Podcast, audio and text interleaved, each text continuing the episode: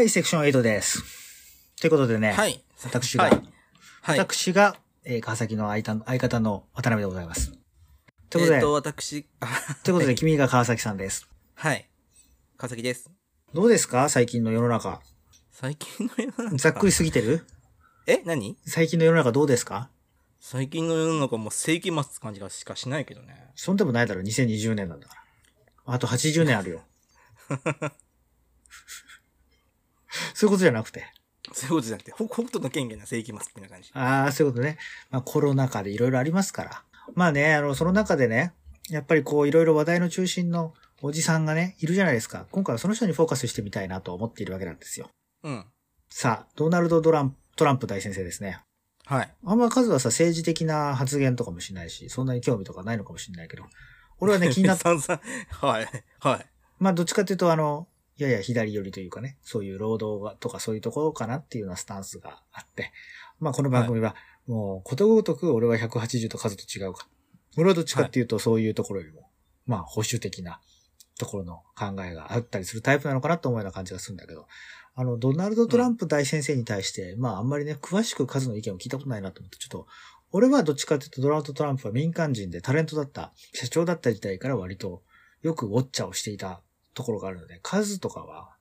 一応どんだけトランプを知っているのっていう感じがして、ちょっと聞いてみたいなと思って、一般、数が一般の人のトランプの知ってる度合いかなと思ったんで、聞いてみたいと思ったんで、聞いてみたいんですけど、ドナルド・トランプってさあ誰でしょ誰？ううん。どういうこと？誰って？どういう役職についてる人でしょうっていう。今一番メジャーなっていうかメインはアメリカ合衆国大統領でしょ。そうそうそう、それは知ってるね。うん。あとホテル王。そうそう、どう、どういう、どう、またどういうイメージがある？どういうイメージ？うん。差別主義者、ふんふんふん。ホテル王、うん金持ち、うん。あのーあれ、リアルティショーだっけ、うんなんかテレビ番組の司会、うん。あと目立ちたがり、はいはいはい。じゃあそこは聞きたいキーワード出てきました。差別主義者と来たけど、なぜ差別主義者と？うん？あの、メキシコの壁作るって言ったり、なんかさ、聞きたいんだけど、メキシコの壁を作ることがなぜ差別主義者になるの？メキシコの壁作るときにメキシコ人、ん？なんだっけ？正確な発言覚えてないけど、うんなんかは、はメキシコ人は犯罪者だみたいなこと言ったじゃん。うんうんうん。いや、メキシコから犯罪者が送り込まれてるって発言をして、あの、それに対して差別主義者だと言ってる一部の人がいたね。だからその、送り込まれてるのも、まあ、それは送り、メキシコから犯罪者が来てるだろうけど、うん。メキシコ人みんなが差別、あ犯罪者だみたいな印象を付けようとしたのが差別主義者だって。それはアメリカ人だって犯罪者はいるし、うん。メキシコ人だって本当に犯罪者はいるし、うん日本人だって犯罪者はいるし、だけど、そんなことは言葉のちっちゃい上げ足取りで、メキシコから来てる不法移民に犯罪者が多いということも事実だと言ってるグループもいるわけで、うん。数的にはそこであえて差別主義者というのを出たってことはどっちかっていうと、心のシンパとしてはトランプが、まあ差別主義者だなと感じるような方向性にいるのかな。だって、首席補佐、主ん？昔、ん今まだっけ？さ最初の首席補佐官がだって極右グループの出身でしょ？うん、だけど極右イコール差別主義者とは限限らないしね。いや、白人至上主義の団体だったじゃん。あれが。なんだっけ名前。ん？バノンのこと？支援団体もいるしさ。え？なんか首席補佐官か、副首席補佐官だったか？うんうん差別？白人至上主義者系列の出身だったんでしょ？でじゃあそそういう風な風に取られるメディアを運営してたってことでしょ？そういう風に、あの、差別主義者だっていう風に読者がこう判断してたっていう話であって、それを断定するかどうかはまた別の話でしょ。さっきの名誉。それの別、差別。前回のあの名誉毀損と同じで、それを断定するかどうかは、その、また別の話で、そういうふうに、そういう声が上がっている団体ということでしょ？差別主義者が自分のことを差別主いやいや義者って言うわけないじゃん。差別って思ってないんだから。なんかそういう差別主義者だという声を上げている人もいるし、別にそれは事実を言っていると言ってる人もいるっていうだけの話で、そういう差別主義者だという声も上がっている団体を運営していたってことでしょ？声が上がってるかどうか、まあ、主観的、客観と主観的な問題だから、言葉の上げ足取るんだったら、そうだしか言えないけど、うんうんまあまあ、そこはね、渡辺さんがどっちかっていうと、保守的な寄りだから。いや、だから、保守正確に言いたいわけ今擁護するのはわかるんだけ正どさ正確に言いたいわけ、俺はね。どっちかっていうと、それは、そういう意見を持った人がいる団体ということで、俺がそれを断定することではないなと思ってるだけの話で。数はどっちかっていうと断定したがるだろうなと思って。まあ、それだけの話判定し。たがるって、ああれをじゃあ、差別的な認識じゃないって、とどう取るのさって話があるじゃん。その、なんだっけ、もう名前忘れちゃった。あのー、えーっと、ど、どこの州だっけ？あのー、黒人のデモかなんかやってる？うん。時に車で突っ込んだ人とかいたじゃん。うんうんじゃあ、あ、あ、あその、あの人と、その、ミニアが繋がってたんだっけ？なんかあったよね。忘れちゃった。まあ、それ、それで、その、差別主義者が、の団体かなんかが、なんかあった時に車で突っ込んだ事故があって、それは、いや、あれを事故と取るか事件と取るかで、だいぶとその差別主義かどうかってのは変わるんだけどさ、あれは俺はじ事件だと思うし、あれは事故じゃないいあれを意図してやらないで突っ込んだって言うんだったら、それはそれで差別的な考え方だと思うし。まあ、それもね、あの、事実をただ言いたいんだって言うんだったら、まあだから要するにトランプはもあるし、トランプはそこで立場もあるのはわかるんだけどさで、。トランプで、トランプはそこで、あの、差別主義者団体の方を激しく非難しなかったということが言われてるよね。うん。で、普通の大統領だったら、差別主義団体だったことを、あの、非難するわけだけども、トランプが指摘したのは、そういう危ないことをや、あの、やるなっていう、ね、過激なことをやるなっていうだけの話だったって話だよね。だから、どんなことであれ差別団体を非難すべきだっていうのが民主党的な考え方だよね。それを民主党的な考えかっていうのは、そのチョイスがよくわからないけど、まあ、要するにどういう要するにさ、あの、このトラブルとその人種差別主義とは別に関係ないっていうふうに思ってる人たちがアメリカには一定数いたってことじゃん。トラブル？その、今待って、その、じゃあ、そのニュースに帰るよ。た立ち返ってみるのに。黒人と差別主義とは何、何が、何、事故だっけ？自動車事故みたいな。ジョータは事故、事故だって言ったの？俺は、突っ込んだってお覚えてないな。何？なんか、検索するんだったらね、突っ込んだっていうのも事故ってことじゃなくて。な、なんて。故意に突っ込むのと、ハンドル操作を誤って突っ込むのは違うじゃん。故意に突っ込むのは事故って言わないですよ。それは事件でしょ。殺意を持って突っ込んでるんだから。ななんて調べたら出てくるかな？えっ、とね、白人至上主義、車、デモとかで出てくると思うけど。あの、ブラッククラウンマンズのあの、さい最後に出てくるやつ。白人、至上主義、ハンドル。出て、なんか最近の Google はあれだね。勝手にキーワードを消しちゃうから。まあ、ちょっと簡単には出てこないんだけど、数の方でも出てくる？バージニアかな？これかな？ちょっとチャットで送ってください。なんか出てこないな。あ、これかな？まあちょっとわかんないけど、まあいずれにせよさ、俺が言いたかったのはさ、2017年のバージニアのやつ。2017年。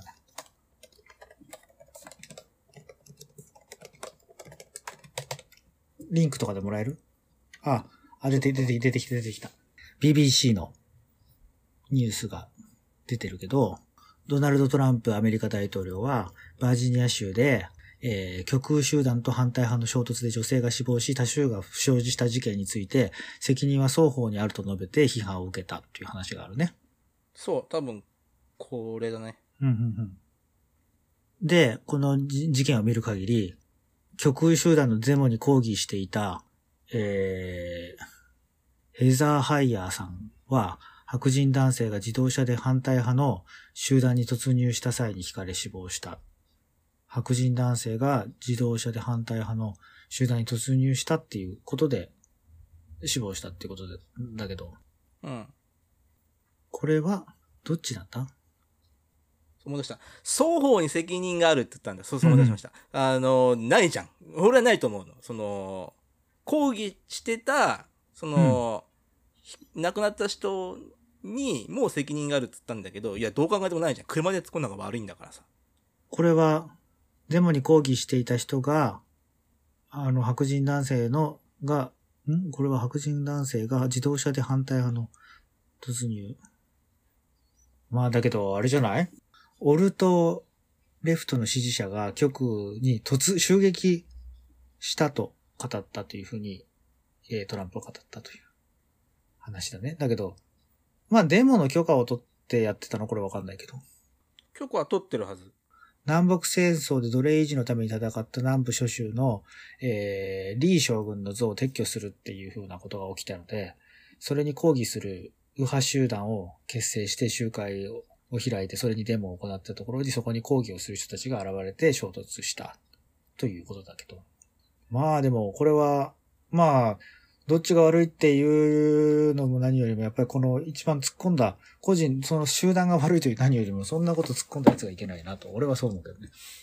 どうであれね。いや、まあ、それはそうだけど、双方に非があるっていうのはおかしい。まあだからそのれ、その加熱しちゃったっていうような加熱をしたってことで、やっぱり賛成派、反対派も加熱しだからすぎたところ賛成反対派が加熱するのは構わないんだけど、つ突っ込むのはそれはもう別問題じゃん。うんその、いやらしいのがさ、双方にって言うんだよ。いやでもやっぱりその デモっていうものでお互いに過激な行動をしていたってことに問題があるんじゃなくて。でも、おとなしくやってればよかったのに、なんか別にこれはある種の症状だけど、お互いに。いや、でも、どんだけおとなしくやってようが、車で突っ込まれたらもうたまったまじゃないたまたま先に、先に手を出したのがこっちだっただけで、やっぱ激しいデモが双方にあったってことじゃないの？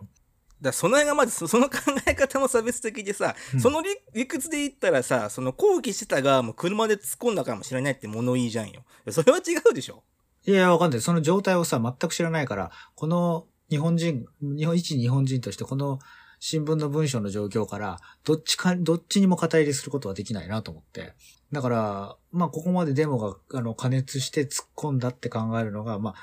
一般論としては普通かもしれないし、それでわかんないんだったらよくわかんないけど、とにかく突っ込んだ人が悪いよね。って、それ以上それ以下でもないなって感じがしちゃうな。いやだから突っ込んだ側が悪いのに双方に非があるっていうのが問題だっつってんの俺は。差別的じゃんそれ。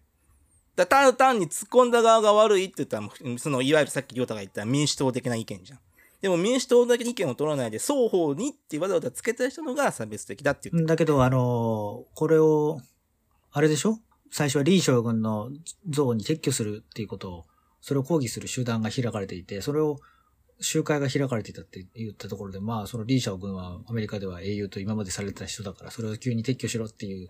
言われたら、それ一部怒る人もいるだろうし、それに対して許可されたデモのところに抗議に行くっていうのも、自分たちの意見を封殺するっていうふうに考える人がいてもおかしくないいやそもそもデモモは無許可で違法だったの？これはまあ元が違法なのだからダメだっつっていずれ、まあ。いずれにせよ、まあこれは双方に責任があると、まあその突っ込んだやつが悪いでしょうって、それ以上それで以下でもないと思うんだけど、あの、それで、何？これは、数的には、その双方って言ったことが非常に問題だってことなの？いやだからさっきの亮太も自分で言ってるのは突っ込んだ方が悪いっつってんだからさ。はいはいはい。そうわざわざ双方にっていうのはどういうことなのって話じゃん。まあでもね、でもわからトランプの言うこともわからなくないというか、その、やっぱりこの、ね、そこでそういうふうに加熱してしまうようなことを起こすっていうのはどうかなっていう、大人としてって感じはしないでもないけど、どっちにしろ過激なんじゃないのかなって感じはしちゃうけどね。片や違法なデモと片や合法的なデモは違うでしょ。いや、それにしたって、やっぱここまでのいざこざを起こしてしまうっていうのはさ、結果どうであれ、どうかなって感じはしちゃうけどね。結果どうかなっていや別に、抗議側のデモは確かそんな穏便に行ってたはずだよ。穏便に行ってたとこに車突っ込んでるんだって。そうなの？まあ、その、このニュース俺はそんなに興味を持って見てなかったからわかんないけど。でも、どっか突撃していったわけでしょ？その、極左の人が極右のところへ。こっち極左じゃないでしょ。極左って何なの？その、いや、わかんないけど、リー将軍ってめちゃくちゃ有名な南部のさ、あの、ね、南北聖書の英雄と言われてる人だけど、その、それを、その像をわざわざ撤去するっていうっていうのは相当な、な極左なんじゃないのって感じがしちゃうけどね。なんか、ん？これ撤去するのは議会で決ま、言言ってるんじゃなかったっけ？議会でまあわかんないけど、ちょっとややめよう。あの、俺たちとそんなに把握してないことを 言うのはちょっとやめとこう。ちょっとわかんなくなっちゃうから。ちょっと今も俺もこの今のリンクを見ただけになっちゃうから。あれだけど、まあいずれにせよね、俺が言いたかったのは、こういうさ、なんていうの、自分たちの言ってほしいこと言わないからってみんな差別主義者だっていろいろ言うけど、俺はどっちかっていうと、なんか、あの、チベットとかのことを何も言わないっていう大統領とかの方が不信感を覚えるというかね。ウイグルとか。それは、そういうことを言わないっていうのは、アジアの人権とかそういうことをこう、言わないことは黙認して、ちょっとこう、なんていうの？喧嘩両成敗的なこと、例えばメキシコから犯罪者が送られてきてると、あたかもメキシあのメキシコの人全員が犯罪者のように言ったと言われたけど、それって別に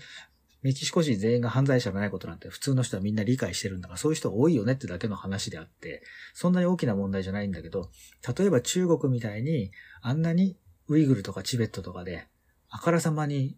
ね、人権を侵害して、なんか、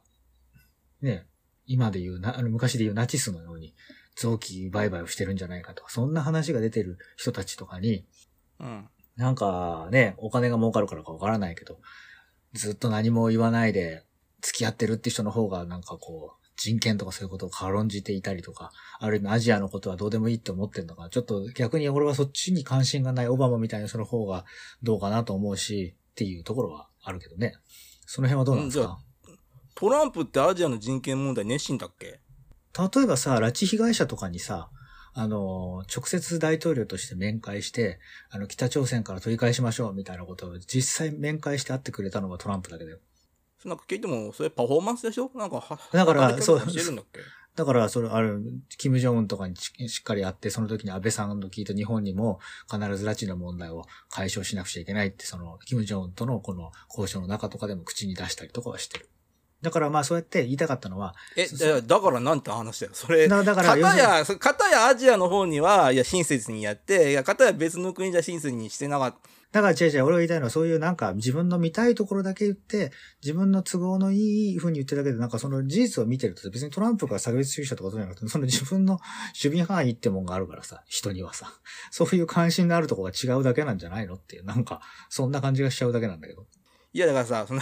それだったらさ、別に、みんなが、あの心の底から悪人っていうのはまずいないと思うよ。まあまあそうだけどどっかた例えばさどっかで差別してるんだったら、関東出身の俺にとってはさ、その関西の童話問題とかそんなのにはさ、どっちかっていうと馴染みがないしわかんないから、もしそういうことがあったりとかしても、これはこう言わなくちゃいけないって言われても、そんな馴染みがないことには、なんかコメントのしようがないよね。っていう感じもあってさ。あの、だけどこういうことには関心があるとかあるかもしれないし、だからなんかこういうトランプとか差別主義者とか表面的に言ってたりするけど、なんかそれってそのトランプの守備範囲が違うだけの話であって、世界のそういう人権とかに対しては、オバマさんとかよりも、よりなんか考えている部分があるのかなって感じるところは多いし、なんか単純に差別主義者、差別主義者っていうのはなんかただ単に自分の支持してる政党が伸びてくんないかなっていうのはそういう単純なことじゃなくてって思うような感じがして、それはなんか人には守備範囲があるんだから、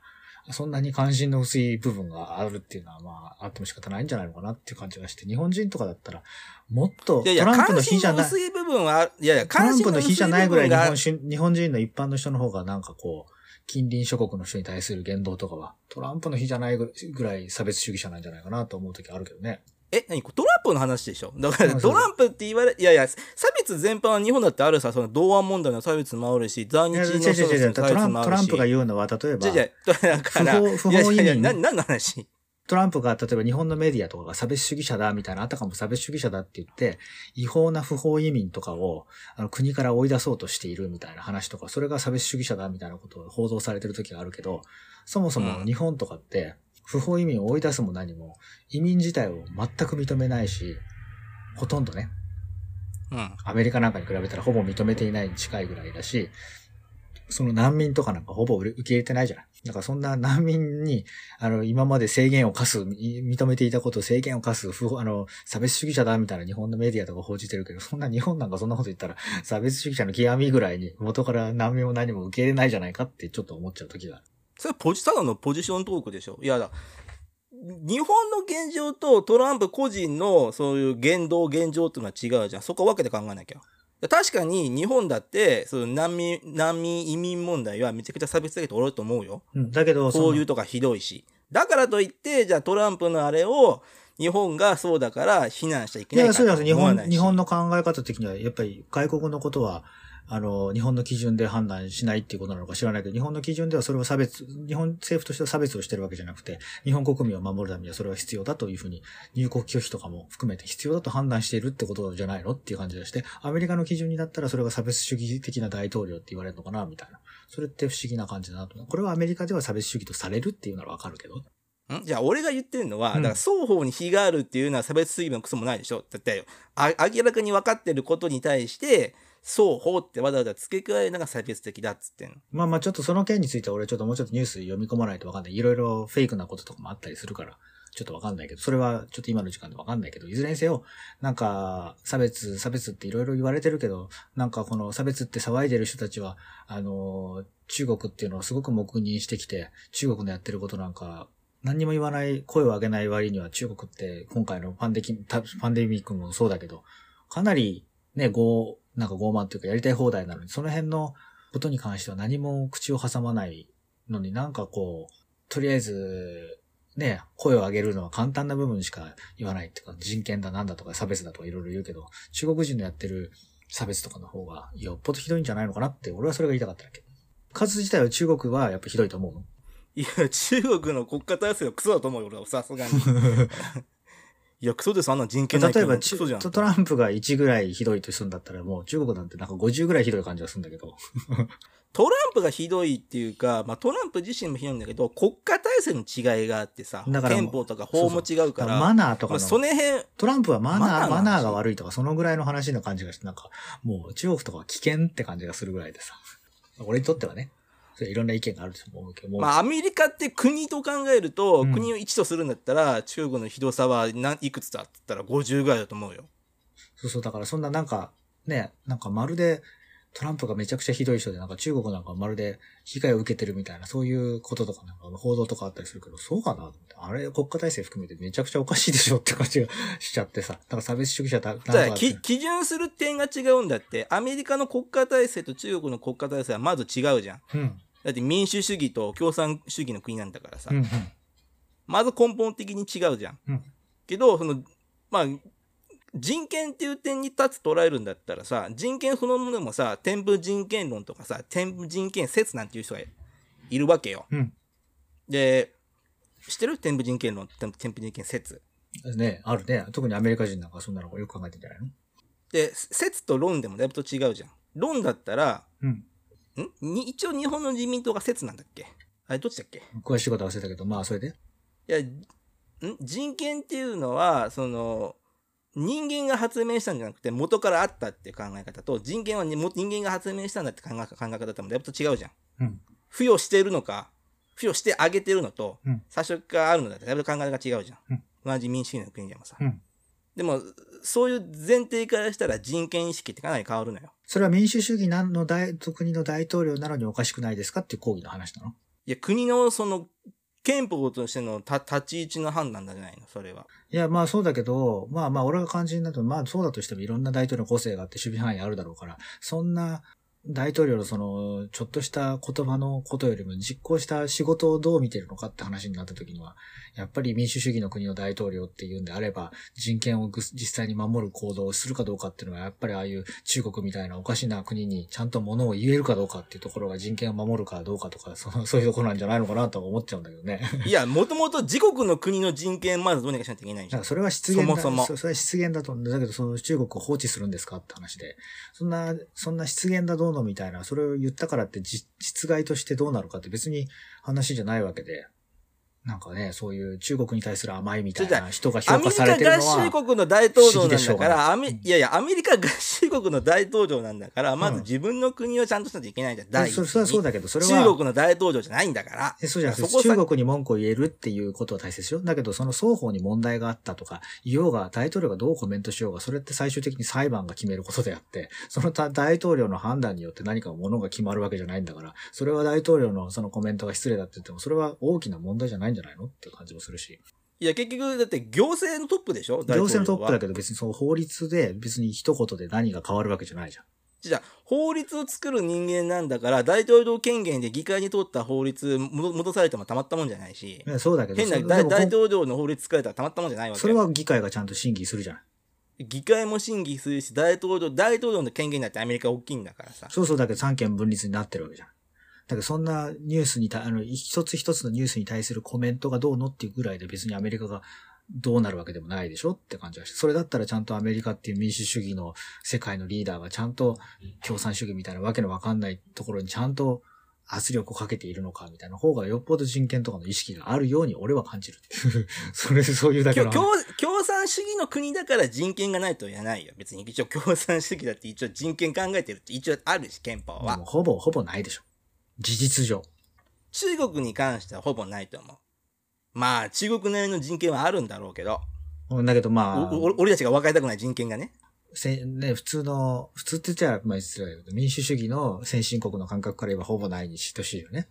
まあ、こっちの立場からしたらね。だからそんな自国の大統領のちょっとした失言とか価値観の違いとか、要するにちょっと変わった認識を持っているっていう違和感を覚えるってことよりも、実際どれだけ中国みたいな怪しいところにあの圧力をかけているのかとか、ちゃんと拉致みたいな問題に向き合っているのかとかさ、例えばオバマとかだってさ、核をなくそうって言ったっていうのはすごい評価されたけど、それ言ったからって何なのって感じ、ちょっと俺なんか思うわけで、実際なくそうって言ったところで別に中国とかロシアとか別に核核をなくすわけないんだし、なんかトランプとかはそんなことより中国とかロシアとかに、あまあ、あの、アメリカが負けないようにするには核を増やすしかないって言ったら、みんながすごく批判を受けて、なんかいたけど、戦争やりたいのかって言ったけど、やっぱり、ああいう恐ろしい国をのさばらしちゃいけないって考え方の人がいるってことは、まあ別にそんなおかしくないことではないのかなと俺は思うんだよね。そんな核なくしましょうって言ったって、そんなあの中国が核をそうですねって言って核捨てるわけないじゃんって話で。そんなの子供でもわかるでしょって思うんだけど、なんかオバマのあの核をなくしましょうみたいなのが評価されてたりとか、なんかその辺が疑問でしょうがなくて。でもそれは第一次世界大戦の失敗を無視したからでしょ、ぶ軍事力片方が持ってるんだったらもう片方も持っててバンバンバンバン増やしていったら取り返しの使いことになるからそれは減らそうって話はあったじゃん冷静いや、そうだよ。だけど、それは実際、それが機能してるならいいけど、今実際中国が無視してさ、増やしているならさ、そのアメリカも増やさなきゃさ、危ないんじゃないのっていう。さあ、こっから第2部が始まります。中途半端なところで終わった人はびっくりしたと思いますけどね。実はね、さっきあまりにも白熱しすぎて、もう、ね、川崎さんのね、古びた PC がですね、もうその話やめてくれって感じで落ちたらしいんですよ。古くないよまだ2年しか経ってないよ そ、そ、そ、どうしてそうなったのそれ。何が？2年じゃ俺の PC と大して変わんないね。俺全然落ちたりとかしたことないけど。いやなんか一瞬固まっちゃってうんなんか画面、がちょっと、やばいことして話してたから、その、いや、その話やめてくれってふうになったのかもしれないね。かなそれともなんだろう暑いからかな これ多分そっちな気がするんだよいねやーね、そっちの話だね、もしね、話の内容理解してたらどんだけ性能いいんだって話だからね。そこまで性能良かったら2年ぐらいじゃ壊れないでしょって話だし。ふふふって感じですよね。それにしても、まあ、な何？ドラえもんのモノマネなの？モノマネじゃないね。その、そういうコマがあるよね、だけの話で。別に。ロボ、あの、機械といえばドラえもんでしょ？我々の年代で。おまあ、ドラえもん、鉄腕アトム。鉄腕アトムちょっと世代じゃないでしょ俺らの。ちょっと古すぎないかえ、い鉄腕アトム、めっちゃ子供の時見てたけどな、鉄腕。やってたテレビで。やってないでしょ別に。再放送じゃないかな。だって白黒でしょ？鉄腕アトムって。いや、カラーもあるよ。何言ってんだ。あ、そうなの？一し、い4回ぐらいアニメ化してるよ。鉄腕アトム。あ、そうなの？うん。あ知らなかった。やっぱそっちに、そっちの話したら生き生きしてきたね。一回実写化もやってるからね。あ、本当にそういうロボット作ったの？うん。あの、人間の子役うが、ーん アトムのコスプレして。なんかね、俺、最後の話だけ知ってんだけど、アトムなんか、太陽に突っ込むんだろ？それ白黒の最終回でしょ。あ、そうね。で、いろんなやつがあるわけね。まあ、それで、さっきの話は、まあ一応ね、結論出しておきますと、まあいろいろそういうわけで、まあね、人権とかいろいろこう、差別だとか言うけど、俺は、あの、なんていうの、いろんなことあるかもしれないけど、あれだけ中国に対して、ちょっとそのやってることおかしいんじゃないかと止めてくれるっていうか、その世界的にちゃんと言ってくれるってことは、まあいろんなことはあって変わり者もあるかもしれないけど、それはと、あの、後々の歴史で、あそこで、ね、地球のナンバーワンが共産党の危険な国になるみたいなところ、ちょっとそこにブレーキを踏もうとした大統領がいたみたいな、ちょっと強化されるんじゃないかなと思ってるところもあるという、まあ私の感想なんですが、それに関してはどう思います？だから中国に対しての、うんその、だからそれはただの問題のすり替えにしか思えなくて、それはタヒトラーがさ、うん。ね、ユダヤ人虐殺してたのは事実じゃん。うん。かといってさ、じゃあ、ヒトラーが全くの極悪人かって言ったら、まあ多分そうじゃない部分もあるのよ。まあ、や優しく接する人には優しく接する。優しく接する人には優しく、接して、とは単だよね。いや、だけどさ、トラントランプをヒトラーに例えるより、そんなの中国をヒトラーに例えるべきの話で、民主主義の大統領が別になんか具体的なアクションを持って何かをやったわけじゃないでしょ。ただ単にそれって全て発言っていう。ヒトラーだってみ、ヒトラーだって民主主義のまあそうだけど国の偉いさんだよ。だけど、け結果的にはほら、独裁をやってたわけだから。だけど、そんな発言のした、しないと片か、片方の面に対して、片方の面に対して非難してるからっつって、じゃあ全てが許されるわけじゃないじゃん。いや、だけど発言の、だってさ発言の上げ足取りみたいな話と行動の話ってまた違うでしょっていう。じゃじゃヒトラーだって俺は合格人だと思うけど、ん優しく接する人には優しく接してたわけで、その優しさに対しては、その否定もできないじゃん。かかといって、いくら一部の人に優しくしたからっつって、やったことは許さないと思うけど。で優しくしたこと自体には別にそれは否定するつもりもないけど、かたやその中国っていう、そのなんか絶対悪に仕立てたいっていう、それは何、まあ、りょうたが、まあ、りょうたが、りょうたが絶対悪に仕立てたい国に対して攻撃的だから、内部の問題に関しては目つぶれみたいな。まあ、じゃじゃ内部の問題目つぶれってことより、失言っていうのは所詮失言ぐらいの話であってさ、何らかのアクションを持ってやったって、お行動を起こしてるっていうのに比べたら運命の差があるような気がしますけどっていう話で、特に日本なんて別に日本、アメリカだろうと中国に関しても、えー距離感が同じである、ただ外国っていう話なのに、なんかね、中国のアクションを持っておかしなことをしてることに対するちょっとした失言という別に何の効力もないような言動であることに対することの方がなんかやたら厳しいっていうのも、まあ数字が取れる取れないの話もあるかもしれないけど、日本人としてはとなんなんでそっちにそんなに関心を持つのかなってのが不思議だなって感じがするっていうかね。その主語は誰になってんの今？いや、まあ、あの、しトトランプ、習近平とかの比較したりしたりとかしたときにさ、そのトランプの失言という別にそれを言ったか言わないかっていうことによってね、別に何が変わるわけでもないような言葉のアクションと、えー習近平とかがやってる、例えば、ねあの、チベットとかの弾圧とかそういうことのアクションという、実際の行動っていうのを比べると、いや、違う違う。その、そこの国に住んでて、うんそこのデモに、まあ、双方でもいいや。そのあ、まあ、デモから離れて一回、一回デモから離れて。で、いやいや、でもじゃなくて、そこの国に住んでて、そこの国の人たちがどうこう意見を持ってるんだから、それを失言だけで向こうの人たちは済ませないのよ。だって市民の生活にかかってるから。でそれに対して、まあ、失言、失言だとしても、いや、そうだけど、日本のメディア他方としては、の国に、いや、他方の国に対してどうこうやってるからって、それは納得はできないわけよ。いや、だけど日本のメディアとしては別にその国内のことであって、別にそんなにそれが差別主義者だって大騒ぎするぐぐらいのことだったらもうちょっと中国のことに対しても、いや、それおかしいでしょって言いたいことたくさんあるのに何にも言わないねっていうのはあるんじゃない？言ってる分には言ってるよ。言ってる？全くないわけじゃないじゃん。けどどっちかっていうと、そのトランプの発言だって日本のメディアはそんなに報じてないじゃん。そうだっけ？まあまあ、うんちょっと報じてたようなとこもあったけど、まあ確かに検索かけてもなかなか今出てこなかったから、言ってないかもしれない、まあそれは日本の国なんだから、日本の国で起こってることをまあメインで報道はそれは必然的に増えるだろうから、まあだからまあまあ辺に、関しては、まあ、タレントという肩書きがあるから、ちょっとバカだなんだという、面白がられるってところも美味しいと思ってるところももちろんあるんだろうけど、まあ、それが数字取れるしね。だから習近平とかに対してガチで批判したりとかすると、ガチで抗議が来たりとかして、なかなか難しいところもあるのかもしれないけど。ん？だから別に日本、それがその理論でいくんだったらさ、ウクライナの大統領の問題とかって日本で報じないのは何だ何になるじゃん。それはまあそれはならないじゃん。中国とアメリカとかに比べてウクライナっていう国が圧圧倒的に日本において関心度が薄いからでしょ いやだからアメリカと中国に関しても日本のその関心としては低いじゃん。じ事実。それは。いやいやいやある程度の高さはよくわかんない国のさ、じゃあ俺が言ってんのは、んアメリカ現地の報道の問題としてしか立立てないじゃん。これ、ここの国の大統領じゃないし、トランプは。日本の大統領じゃないから。うん。でかといって、まあ、よその国の大、しまあ、そのアジアの人権問題にトランプがどうこうやったとしてもさ、まあ、それは解決したらこっちだって恩恵は。いや、そうだけど、ほら、日本人の立場として、なんか、それはアメリカ人がいろいろどっちを支持するとか、その発言があるかもしれないけど、そんな現地で暮らしてみなきゃわからないことってのもあるし、だから日本人の立場としてはもう絶対トランプが悪なんだって言ったところで、それを支持してる人も一一方ではいるわけなんだから、うんそんなことを日本人が決めても仕方なくないですかっていう感じで。でもアクションを見る限りだと日本にとっては割と他の大統領よりは人権とかに意識してくれてるようなアクション、行動は起こしてくれていますよねっていう感じが、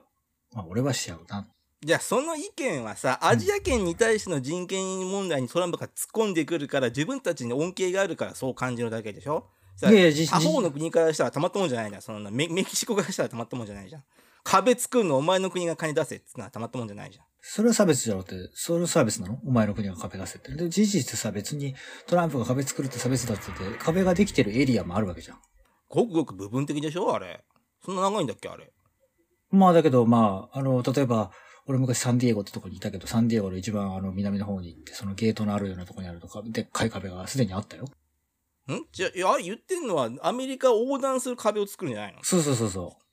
だからまあもうすでに一部、こ国境不間のいい一部の行き来あるところの壁はあるの？はそれは知ってるよ。それってうんトランプ以前のとっくの昔にできてるんそうそう、だからそんなのがそん、なのがすでにあるのに他を閉鎖するってことが経済的に無駄遣いならわかるんだけどさ、一部閉鎖してるのにそれを全部にすると差別ってそれどういうことと思って、それは意味がわかんないな。ん？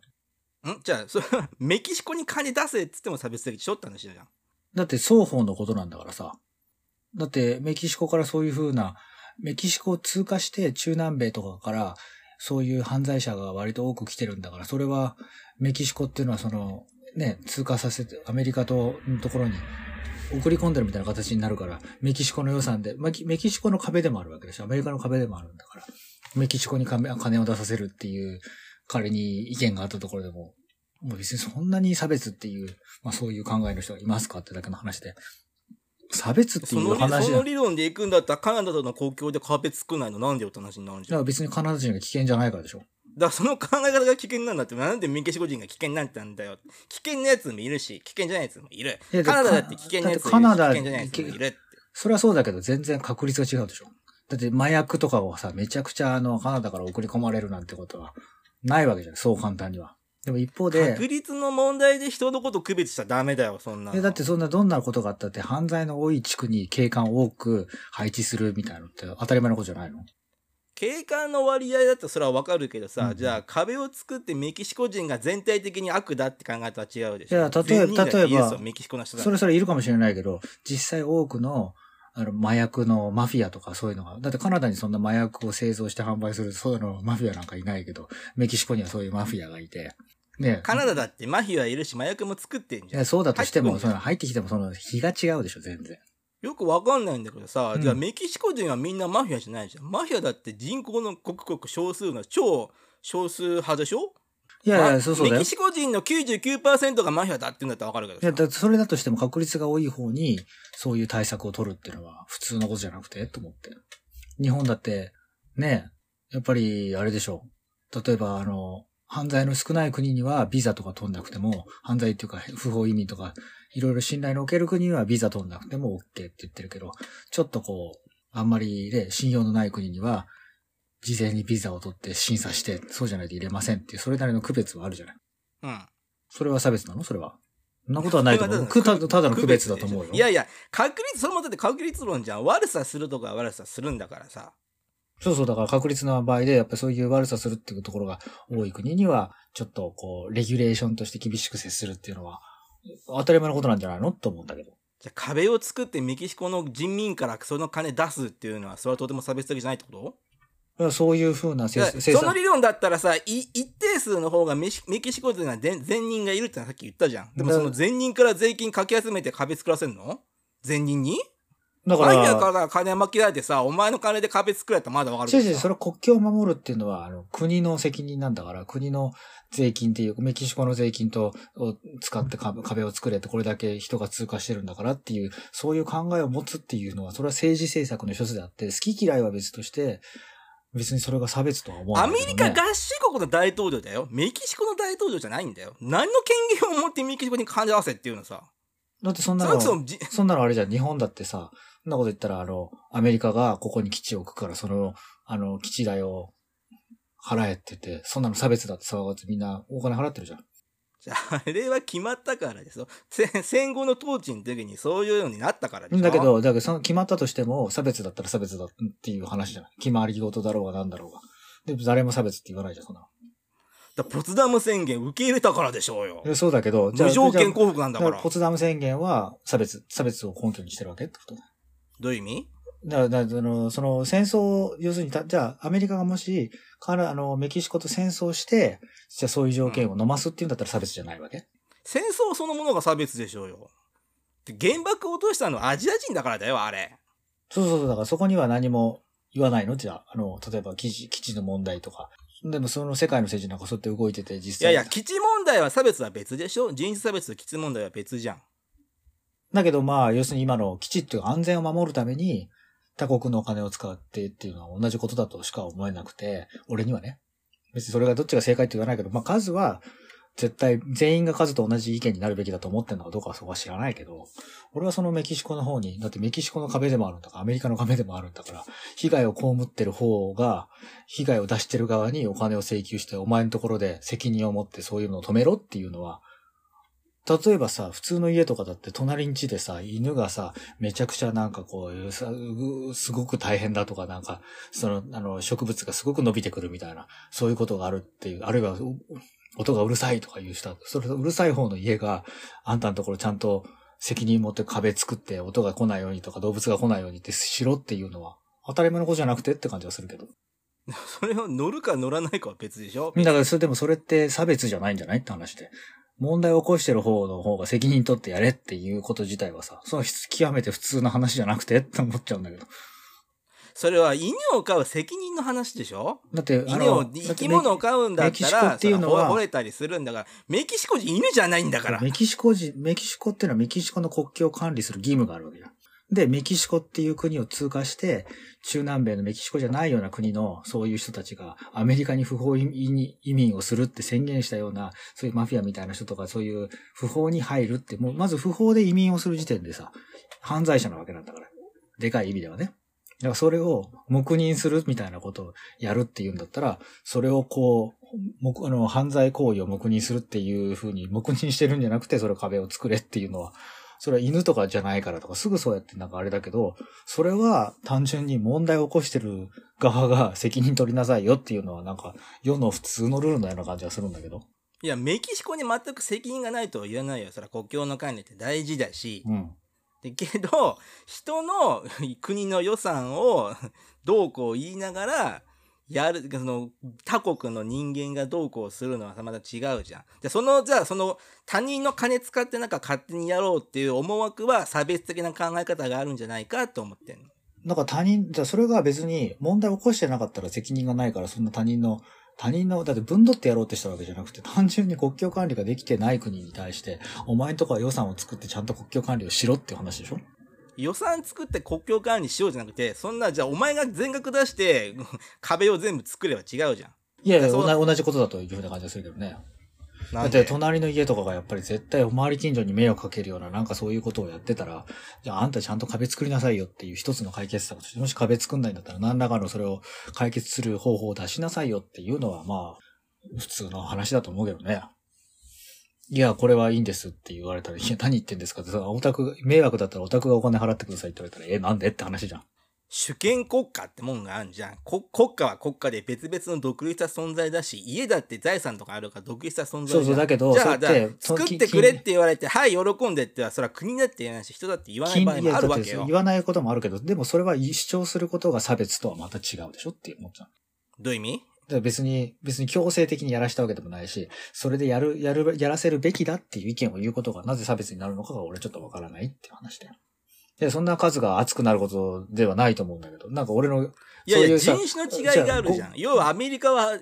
基本的には政治の中枢っていうのは白人がいるじゃん。うん。基本的な。まあトランプは白人だから。何それ白人？で、かたや、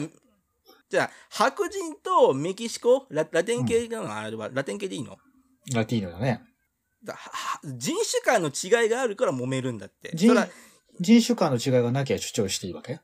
人種間の問題があるから揉めるんだって、そんなのは。明らかに偉そうな白人がさ、うん、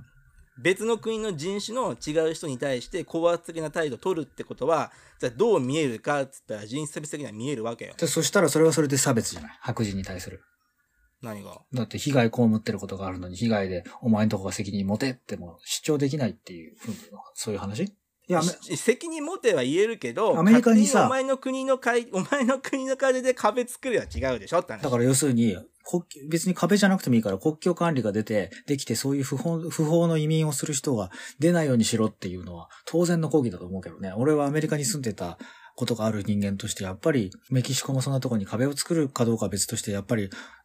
犯罪者は犯罪っていうかそういうような人とかの違違法に国外に出るっていうこと。例えば日本だってやっぱり勝手に出国して海外に出るっていうことを日本人が繰り返した時に日本政府管理しなきゃったらおかしいと思うし、メキシコだってそうするべきなんじゃないのって俺は思うけどね。国家間のやり取りに関しては、それは双方の国が協力してやらないといけないけど。だだから例えば日本日本人がさ、九州とかにさ、あの、行ってさ、なんかこれから景気とかが全く真逆になって、ね、韓国とかすごい言う、あの、あれじゃん。豊かになったからって日本人がさ、船とかでさ、何の、あの、なんて許可も得ずにさ、不法にさ、韓国とかにめちゃくちゃ移民してるっていうふうに言って、韓国の方から、この、こんな犯罪行為をする日本は自分のお金を使って何とかしろっていうふうに言われたら、そりゃそうだなとも思わない？でも韓国の中で壁を作るのが決定しました。らならないでしょ。なんか、なんか数、何？今日なんかすごい感動的なんだけど、感情的なんだけど、それは、そういうことを聞きたいんじゃなくて、なんか、なんかわかんないんだけど、それってやっぱりなんか、いや、人種差別だけだことでヘドが出るんだよ、こっちは。人種差別じゃないのこれ。被害があって、実際、メキシコからの、あの、そういう犯罪者の人が、こう、国境が警備されてないから、なんかアメリカの中で犯罪が起きたりとか、そういうことって、起きてるからね。だからそういうことを防ぐためにも、メキシコが、ちゃんと国境管理してくれ。そのためには壁っていうのをこちらが提案するか、その壁代を払えっていう一つの案として提案する分には、それは政治の案であって差別とはまた違うなっていうふうにしか思えないな。トランプはメキシコ人は犯罪者だって言ったんだよ、その時。覚えてる？だから言ったかもしれない。それは、あの、ある程度のいや、メキシコの国境を越えてくるはメキシコ人は犯罪者だって言ってたらわかる。不法だからね。だけどそれはメキシ、コ人そのものが対して犯罪者だって言ってんだからそれはこそれはさ差別意、識がないとそんなこと言わないでしょそれはたったの、ちょっとした言葉の勢いの話でしょ？だってあれ、だ確か訂正してないはずだよ。勢いで言っただから別にさ、訂正しよようがないしようがさ、別にそれってさ、別に誰がどう言おうとさ、実生活で何が変わるわけじゃないんだから。前も言ったけどさ、人権っていうのは小さい小さい積み重ねでようやく確立していったもんなんだって。それがね。いやいや、だからそれはさ、学問的にはそうかもしれないけど。いや、いや、学問的じゃなくて、じ事実、事実として。だけどそれはさ、それは人権っていうのも、その、今生きてる人間がそれがそうであるというふうに多数決みたいになってるわけで、あの、別にその、実際じゃあ大統領がどうこう行動するかっていう、行動あっての権利だから、その、それが正しい何言ったって別にそんな、一般庶民はそんな細かいことでは、そこまで理解してる人は多くないだろうしね。いやいや、だから、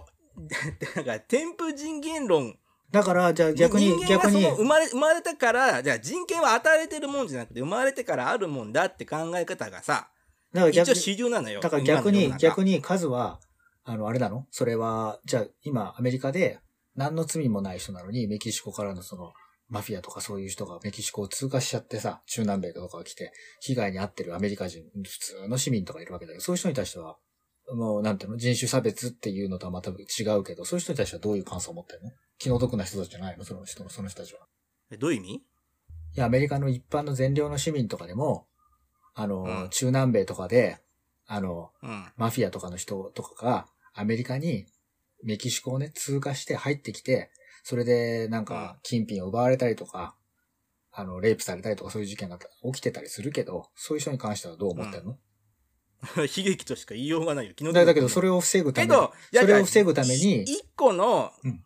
違う違う、その、別にさ、その、メキシコ人に何かされたとしてもさ、うん。それは、やったメキシコ人が悪いし、多分、その、危害に遭った人は多分何も非がないと思うのよ。うんそれはもう本当に悲劇しか言いようがないけど、かといって、犯人がメキシコ人だったから、メキシコ人全体を憎むのは間違ってると思うよ。だからそれは考え方の違いで、メキシコ人、そこの国境を管理してないっていうのはメキシコ政府であり、そういう状態を黙認してるメキシコ人っていうのは、国境管理できてないんだから、メキシコ側に責任があると、メキシコ人がいけないんだっていう風な理論も、政府に対して責任を求めるのはわかるけど、メキシコ人に対して責任を求めるのは他と違いよ。政府、関係ないじゃん。政府イコール国民みたいなもんで、それをそういう、その主権国家なんだから、国民がに主権がある国であれば、政府イコール国民でしょ？いやない、関係ないじゃん。じゃあ、そのメキシコ人が全員同じ政党で選挙選んでるわけじゃないんだからさ。いや、そうだけど、例えば、反対してる人いるんだ日本日本が何かでやかといってさ、やったことだって普通選挙の観点で言言ったら、いやいや、普通選挙の観点で言ったらさ、どこに投票したかっていうのは知っちゃいけないんだからさ、お前だとどこに投だとしても票したれば。だとしても、いや、日本人に責任があるって言われても、別に自分は、あの、野党にしか投票してないって言ったって、なんか国のお金を払うっていう決定を、もし政府がするんだらそれに従うしかないじゃん。だから別に、その問題を起こしてる国境を、そのまま放置しないで、その国境を閉めてくださいという意見は、別にそれを差別主義者だっていう意味はちょっとわからないなっていうのは俺は変えられないな。問題がある。やっぱ犯罪者が素通りになっているっていう、そこを締めろって。お前んとこに責任があるんだから、お前が金払えっていうのは、それは普通の話のような感じがするなっていう。まあまあまあ、これ以上話してもね、もう拉致が開かないと思いますんで、これぐらいで。いやいや、そ、そこはわかるんだけどさ、うんじゃあその差別、その、メキシコ人は犯罪者って言葉を容認するってことでしょ？それ。言葉のあやだ、失言だって言うんだからさ。それは取るにならないことだって言うんでしょ？な本質は行動、アクション起こるかどうかだから、別にそのメキシコは犯罪者だって言ったら、要するにその国境を管理してないってことを含めて、それ自体が犯罪だっていうふうに言うんだったら、まあそれはそういう表現する人もいるでしょうねって感じかな。別に俺はそういや、表現しないけど。メキシコ政府が怠慢だって言うんだったらわかるけど、だけどそれぐらいの大きな言葉を使わないとその問題にマスコミも食いつかないだろうしねっていう感じもするしね。え、じゃあ大義の前では多少の差別も許されるってこと？これは差別に俺は思えないし。メキシコ人は犯罪者では差別じゃないの？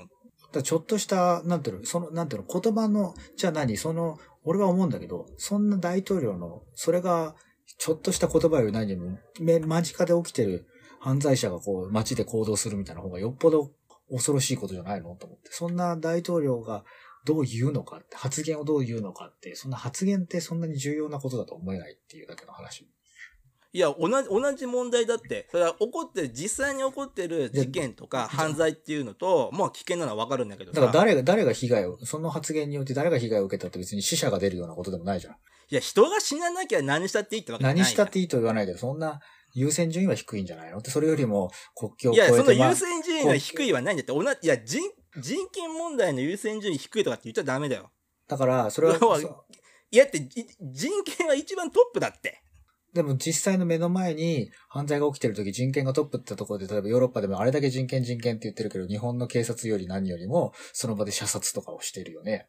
だそれも問題じゃんよ。人権がないでしょ？だ。から事実上、その、そういうことはさ、綺麗事だけでは回らない世の中があるってことじゃないの？いやいやいや、人権は綺麗事じゃないからね。いや人権綺麗事だっつったらいやそのそれこそ発中国と同じじゃんよ。発言、発言の方が大切だっていうよりは、発言よりは実際のアクションの方が大切なんじゃないの？目の前で犯罪者が銃を撃とうとして、人を殺しそうとかになってる時に、犯罪者にも人権があるからっていう、言ったら、みんな被害者が増えるから仕方なく人権がどうのって言っても、そこで射殺するわけでしょ、ヨーロッパの警察とかは。日本人はそうしないいや、かもしれない。武力の、武力の行使は多少の制限のもとでは認められてるじゃん。日本だってそうじゃん。警官銃持ってるし、警だけど、棒持ってるし。めったにめったにそれを行使しないじゃん、日本の警察は。あの、ヨーロッパとかに比べたら。ヨーロッパ、アメリカに比べたら。それは法が違うからだよ。制度と法が違うんだからだからそうだけさどまあだから行使する権利の制限もあるじゃん。なんでそんなに、いや、わかわかんないんだけどさ、うんなんでそんな一般的に平ら、なるべく平ら平らにしてさ、そのなんか状況を、さも状況を簡単にしてさ、みんなこうでしょって言えるわけ。それぞれの国の憲法が違うわけじゃん。そうだ、それぞれ制度も違うわけだしさ違うよ。だけど、たそうそうだに、そう犯罪発生率って違うんだからさ、みんななんか、じゃあ日本はなんで打たないの？って、そんな、なんでそんなに単純化単純化しようとするの？話を。世の中の話はもっと難しいじゃん。それは、わかりやすくそれ説明するは、んだったらわかるけどさ。それは君がそう考えてるだけでしょ？それは君が考えてるだけで、別に俺はそう考えたって別にいいじゃん。え、別にいいじゃんで終わるんだったら、じゃあもうこんな話そうそう、そうだけど、いやいやいや、そのそうだけど、別にいないんかまあじゃん。それはさ歩み寄るって意、味だけど、それは俺にとって同じことにしか思えないし。いや違うじゃん。だって、国が違えば制度も違うんだからさ、警官の武力行使だってそれは変わってくいや、るわけ。じゃあさっき人権っていうのが絶対、その、どんなことにおいても優先順位のトップに来るって話をしたから、日本は割とその人権っていうのはトップに来てるね。だけどヨーロッパとかに、アメリカに関しては、その犯罪者に関する動きに関しては必ずしもその人権っていうのがトップに来てるわけじゃなくて、その目の前の起きてる出来事に対処するってことの方があの優先順位の上に来ているように見えますねって話を俺はしたんだけど、それが、なんか問題あった？いや、それは憲法の、憲法と法が違うだか。からら憲法と法が違うっていうのは、その憲法と法っていうのは歴史を持ってデザインされた瞬間があるわけだけど、その憲法と法がそういう優先順位を持って設計されたんじゃないの？違うの？優先順位って何？基本的人権の尊重ってこと？だからそっちよりも現場の、現場の判断でっていうところが優先される法体系になってるってことは、そういう、その、そういうこと、法律ができる段階でそういう優先順位が違うっていうことで、その法律ができたんじゃないの？違うの？そのまあ犯罪者にも人権はあるし、警官になって人権はあるし、その、その周りにいる市民になって人権はあるさ。だからその優先順位が日本とは違う形で、やっぱ何かが起きてるってことでしょ？要するに。だから法律が違うんだから当たり前じゃんって言うけど、その法律だって別に日本、も法律だって別にそういう優先順位の違いがあってできてるんでしょ？それぞれの国でっていう。ん？だから別にいいじゃん。それぞれの国でいろいろあるんだからさ。うん、だから、日本は、日本は人権を意識してるから、その武力行使はしないって論には立たないじゃん。もうアメリカだってしてるし。そうそうそもそもアメリカの警官の過剰暴力だってさ、人だから、権問題なんその、だからそさの人権問題になってるいいけど、それを、あのーそうなった時に、なんていうの？その、壁の問題とかだって、その優先順位の、その、いろんなグループのいろんな考え方がいる中で、その発言ぐらいでっていうのは、まあ、過剰かなって思ってる人たちが、俺、いや、俺みたいな政治家だよ政治家は発言するのが仕事なんだからさ、発言ぐらいってそんな軽んじちゃダメじゃん。だからダメだというふうな、要するに数はそう思ってるのかもしれない。俺はそれよりも実際にアクションを起こしたかどうかの方が大切で、発言だけして何もしないっていうのは問題が大ありで、発言なんかどうでもいいなって思っちゃうところがあるね。一個人だったらさ、いや、政治だって発言、だって、だって、オバマなんて、核を廃棄しま、あの、そういう世の中を作ろうって言って絶賛されたけど、別にそんなことできるわけないんだし、俺はそっちの方が、それは絶賛される発言かもしれないけど、あの、一部の人にはね、ただの嘘、嘘、嘘でしかないとしか、俺には思えないなっていう。おオバマがだってノーベル賞を取ったのはあんま関係ないからね。その別にオバマがくれって言ったら取ったわけじゃない。そのノーベル賞と絡んでどうこうって言ってるんでしょ？ノーベル賞に関係なく、そんな発言をすること自体なんであえて嘘つくのかなっていう感じがしちゃうぐらい。できもしないことをできるっていうことがなんか、それが人権的に美しいとか、それどういうことって意味がわかりませんけどっていう。ん？別に人権はできることをやるのが人権じゃないからね。どっちかとできないことをやろうっていうのが人権って意味の方が今強いよ。いや、だ、だ、だとしても、なんか、まあ問題起きてる、問題が起き、起こってる国境に対して、問題が起こってる当事者の国が自分のお金を使って管理しろっていうことが、俺は差別だとは、それはなんか、どどうも理解できないっていう、それだけの話で。まあいやちょっと、メこれだけキシコ人は犯罪者だって発言があるから、その、この考え方自体が差別的だっていう、まあ問題になってるわけよ。俺もそう思うし。まあだから、まあこれだけ話しても理解できない溝があるということで、まあ俺は分からなかった。これだけ話しても。ということで。まあ本当にいつも通りのこのキャッチフレーズが一番似合うんじゃないでしょうかということで、わーわー言っておりますがお時間ですということで。そういうことじゃない？ちょっと分かんなかったな、最後までな。いや、こっちもわかんないよ。もうわ分かりたくないわ、あんなの。分かりたくないとも思わない。俺は別に分かるんだったらロジックとして分かりたかったらだけど、なんか宗教みたいになっちゃうと嫌だなって感じがしてね。いや、宗教も大事だよ。その、別にいや、、違う違う、論理的に筋が通る通らないとか関係なく、それを盲信するみたいなのは嫌だ。俺としてはね、別にそれは、それを大切にしたい人は別にしてもらって構わないけど、俺は嫌だなって思っただけの話。宗教を語るなっつったらもうアメリカの政治自体語れないじゃん。宗教、宗教、宗教今。言い方は分かって、宗教は別に否定しないけど、宗教みたいに、その、なんか人間が、ね、あの、進化論は嘘だみたいなこととかみたいなことを、別にどんなに反証されるものがあっても絶対歩み寄りませんみたいな、そういう態度でいるのは嫌だってことも含めて、宗教みたいなのが嫌だって言っただけの話。いや、もう政治問題と宗教は切り離せないから、それじゃあ、うんどう、どうすんの？だからまあだってほら、もう絶対これはこうなんですって言って、その、なんかあれだね、お大きな声を上げるっていう時点で、なんかどっちかっていうと、その反証する具体例とかがないのかなって思った部分もあったけどっていうぐらいの話かな。だってそんな反証する例とかあれば別に普通に言えばいいじゃないって感じもするし。壁の問題？うん。まあまあいいよいいよ。これはもう本当にわーわー言っておりますけど、お時間ですの話で、これ以上言ったところで俺らの溝は絶対埋まらないから、これは一応リスナーの人にこう考え方を全部提示しましたというところで、もうこれがセいや、クション。全部提示しないよ。俺まだ足んない。あと4時間ぐらい喋れる。それは どこまででもいけるぜ。それは川崎スペシャルでやって、もう俺は言いたいこと全部言ったから。単純にトラブルを起こしてる人が自分で責任取る、それ自分のお金でしっかりやれっていうことは、まあ、まあ、それは普通なんじゃないのっていう。それ一緒それでもいかれもないんだけど。たまたま最初に、あの、ね、あの、突っ込む突っ込まないのその発言があったからだけど、まあ、発言、まああれだな、ビビジネスマンとして働いてると、どんなにいいことを言っても最終的にお金払ってちゃんときちっと守ってくれる人がどうかみたいなところがあるから、なんかちょっとサラリーマンとかみたいに美しい上司がちゃんといいこと言ってくれるかも、でも給料が引かれましたみたいな、そういう話とまたちょっと違って、自分で人生あのビジネスやってると、どんなに口が悪かろうがなんだろうが、期日までにしっかり払ってくれる人がそれがいいみたいな、そういう感覚が染みついてるってのはちょっとあるかもしれないけどね。もうどう、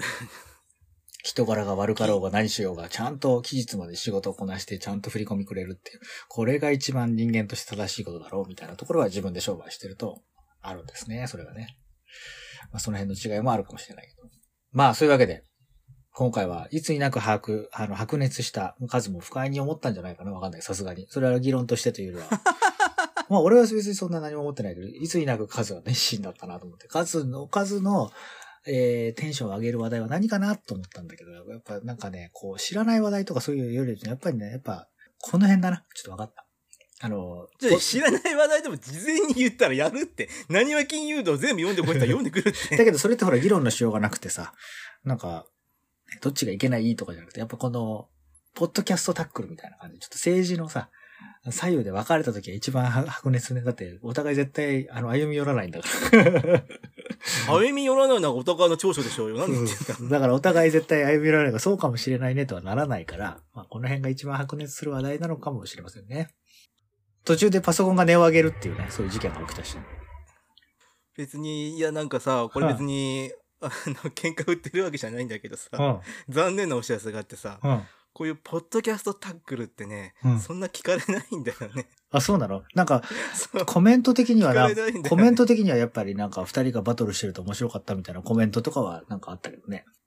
その実際に書く人とね、うん聞く人の差っていうのがね、結構予想以でもまあ上の溝があってさ。要するにあれでしょうね、あの、出版なんかもそうだけど、めちゃくちゃ売れる本より、そんなに売れないけどコアなファンがついたっていう本とかもあるから、やっぱり、誰かを満足させるってことは、そんなに満足させないこともあるからね。なんとも言えないね。だから、俺がこういうのやるんだったら、YouTube みたいなマスの大きいところの方がいいのかな、みたいな思ったりとかもするっていうか。まあ、これも難しい問題ですよ。これも、次回のポッドキャット、キャストタックルに回しましょうか。ポッドキャットタ、ポッドキャットタックル面白そうだね。いや言い間違えただけでしょもう、いくら言葉にうるさいからって、いくらなんでも、そんなちょっと噛んだぐらいのことまで上げ足を取られたら話になりません。トロの言い 間違いなんでしょ別にトロに足らないんじゃないのそう、だから いちいち、いちいちそうやって上げ足取らないでっての、ただのこう口が回んなかっただけだからよ、横文字で難しいから。まあ、そういうわけで。そういうわけでね、はい。そう、なんか、ちょっとね、こう、いつになく川崎さんが怒っていた一面を見られた、えーファンの皆様、なんか今日はよだれもんだったんじゃないでしょうかということで、どうも皆さん今日もありがとうございました。ありがとうございました。